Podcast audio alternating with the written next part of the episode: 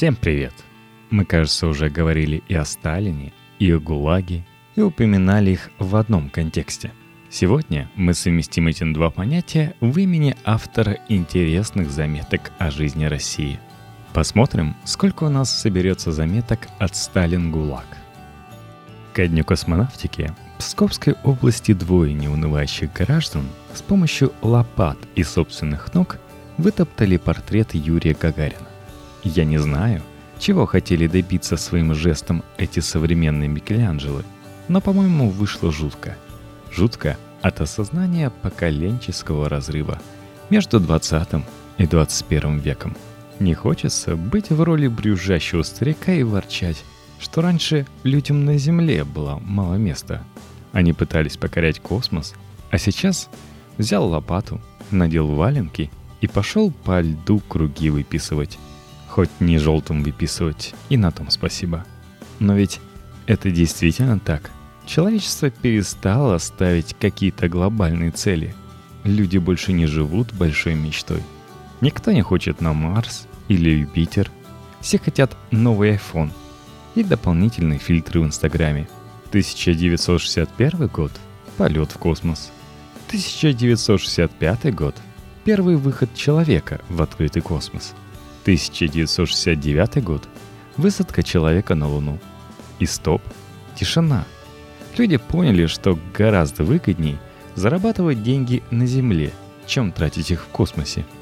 И от этого еще больнее смотреть на вытоптанный лик космонавта, который символизирует, что все стремления, идеалы прошлого столетия мы бессовестно похоронили под грудой пластмассы, пластика бесконечных селфи, бессмысленных постов, семиминутных желаний и сверху еще припорошили снежком.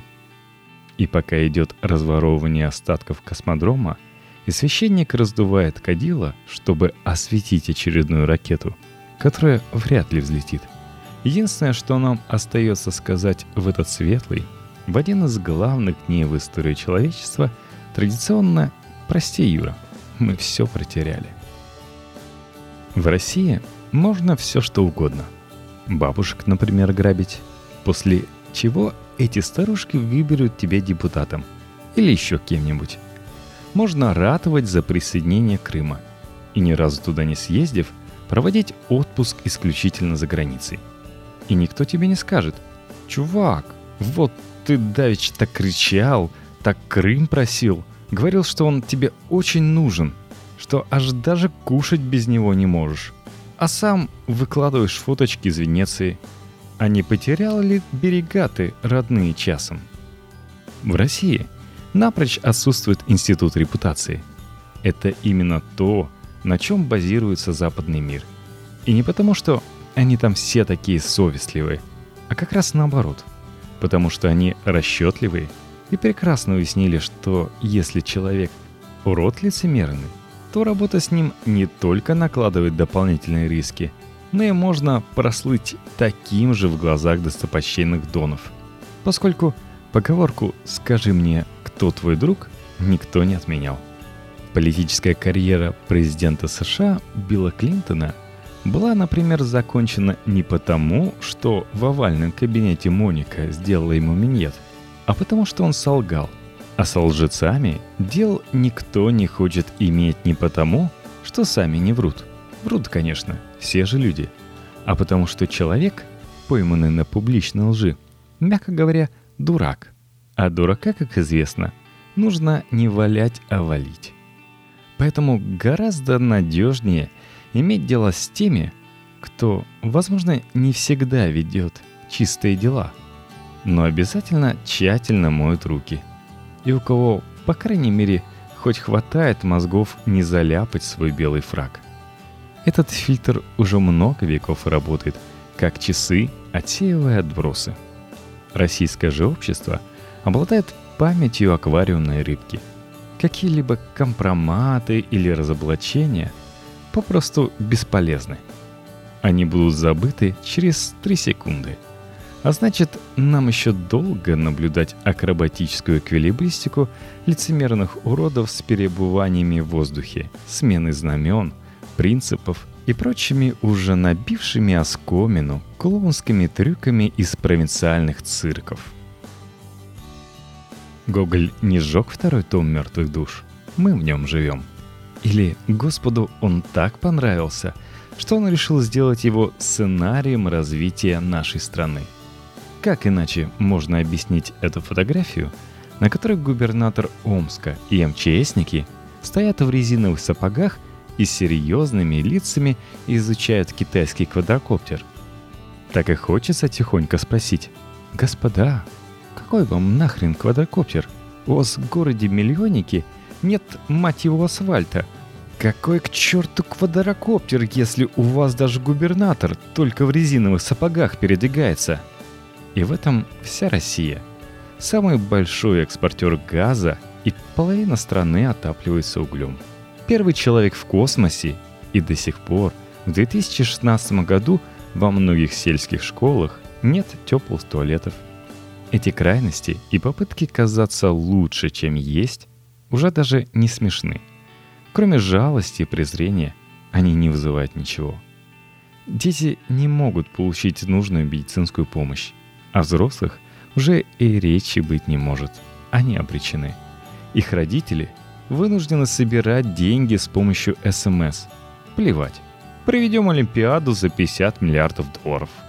22 миллиона россиян – это только официальные цифры. Реальность намного страшнее. Живут за чертой бедности. Пусть живут. Проводим чемпионат мира по футболу. Списываем долги Кубе, Узбекистану и вообще всем. Отправляем гуманитарную помощь в Сирию, восстанавливаем Пальмиру. Россия похожа на алкаша, который отбирает детские пособия у своего ребенка и идет угощать своих собутыльников. Еще умудряется давать советы соседям о том, как им жить. Но самое ужасное, что дети, живущие в этой нехорошей квартире, копируют модель поведения своего отца и считают, что не только жить в дерьме – это правильно, но еще гордятся этим – не забывая обмазываться своей духовностью дважды в день.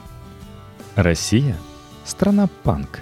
Человеку со здоровой психикой абсолютно непонятно, как в одном государстве может уживаться культ СССР с баснями о светлом коммунистическом прошлом, когда все было общим, с продажей в офшоры акций стратегических предприятий и отдачей подрядов на секретные объекты панамским компаниям. Лютая ненависть ко всему западному, но при этом полный косплей. Переименование милиции в полицию. Создание национальной гвардии еще только осталось участковых шерифами обозвать и не забыть крикнуть, что Обама чмо. В России, как таковой нации, к сожалению, нет. Более того, это всегда преподносится как преимущество – а любые даже намеки на разговоры о возможном национальном государстве жестко пресекаются. Но при этом у нас появилась Национальная гвардия. На вопрос «Какой вы, товарищи гвардейцы, собственно, национальности?» Ответ будет «Какой надо, такой и национальности». Хотя какие могут быть вопросы, когда им разрешили стрелять без предупреждения? улицы Ленина, на которых стоят церкви, некогда уничтоженные самим Ильичом, разговоры о всеобщей духовности и самая высокая скорость распространения случаев заболевания СПИДом в Европе. Монархисты, коммунисты, православные кагибисты, либералы-сталинисты, государственные анархисты. Правоверующих защищают те, кто еще совсем недавно сажал этих же самых верующих за молитвы – все это не просто уживается, а здравствует и приумножается. О чем вообще может идти речь, если Жириновский, лидер либерально-демократической партии России, постоянно призывает расстреливать, сажать и запрещать? Пока европейские страны делают робкие шаги на пути к новому времени, разрешая однополые браки, Россия врывается в постмодернизм – ошарашивает даже самых одиозных представителей этого течения. Ломает через колено все устои, подобно знаменитой Оруэллской цитате, называет мир войной, войну спасением, спасение Путиным, Путина России, Россию миром. И все это под колокольный перезвон, мешающийся с криком Муэдзина, салютом на 9 мая, парадом в честь революции, выходным в День Конституции, по которой не принято жить. Вы спросите, какое отношение этот пост имеет к десерту, только что съеденному мной? Это Россия. Живите, не ищите смысла. Экономическая ситуация каждый день ухудшается. Министры рапортуют об очередном пойманном дне. По стране вспыхивают протесты от учителей до фермеров и дальнобойщиков. Федеральные социальные программы безбожно сокращаются. Где-то отменяют бесплатный проезд на общественном транспорте, где-то не хватает льготных лекарств. О массовых сокращениях я вообще молчу – на этом фоне в мучительно гибнущей стране не проходят экономические реформы, не субсидируется бизнес, не организуются рабочие места, не освобождаются от налогов градообразующие предприятия. Некоторое время назад Путину был представлен броневик «Каратель» на фото.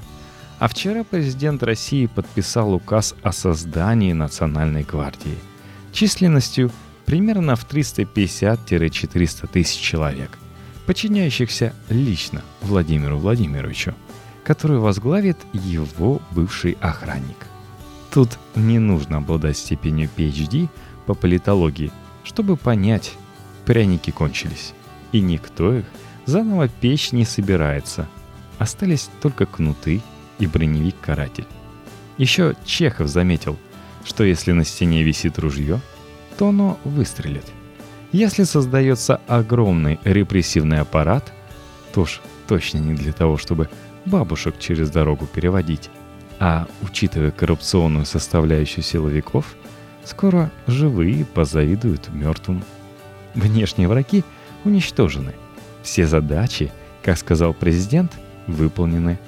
Значит, осталось искать и находить их внутри страны. Но важно понимать, что этот каратель приедет не к условной Васильевой. Нет.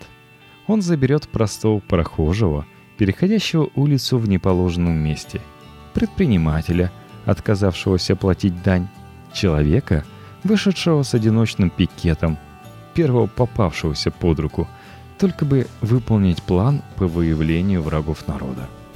Так было в истории всегда. Всегда репрессии уничтожали только самых слабых, порядочных и честных.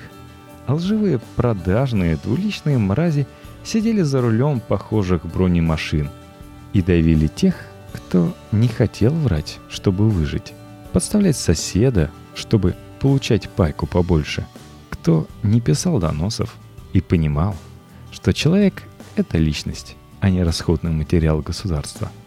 Оптимист во мне хочет сказать «храни нас Бог», но реалист — метко подмечает, что на Бога надейся, а загранпаспорт держи под рукой. Мы живем во времена, когда, как бы пафосно ни звучало, каждый сам хозяин своей судьбы. Вот прям натурально. Кем хочешь, тем и будь.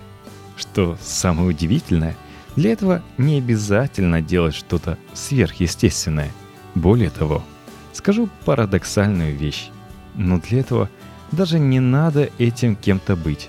Достаточно просто убедить людей, что вы этим самым являетесь. Сейчас поясню. Вот, например, нашумевший компромат на Путина, вышедший вчера, в котором якобы говорится, что президент России имеет на счетах в панамском офшоре около 2 миллиардов долларов.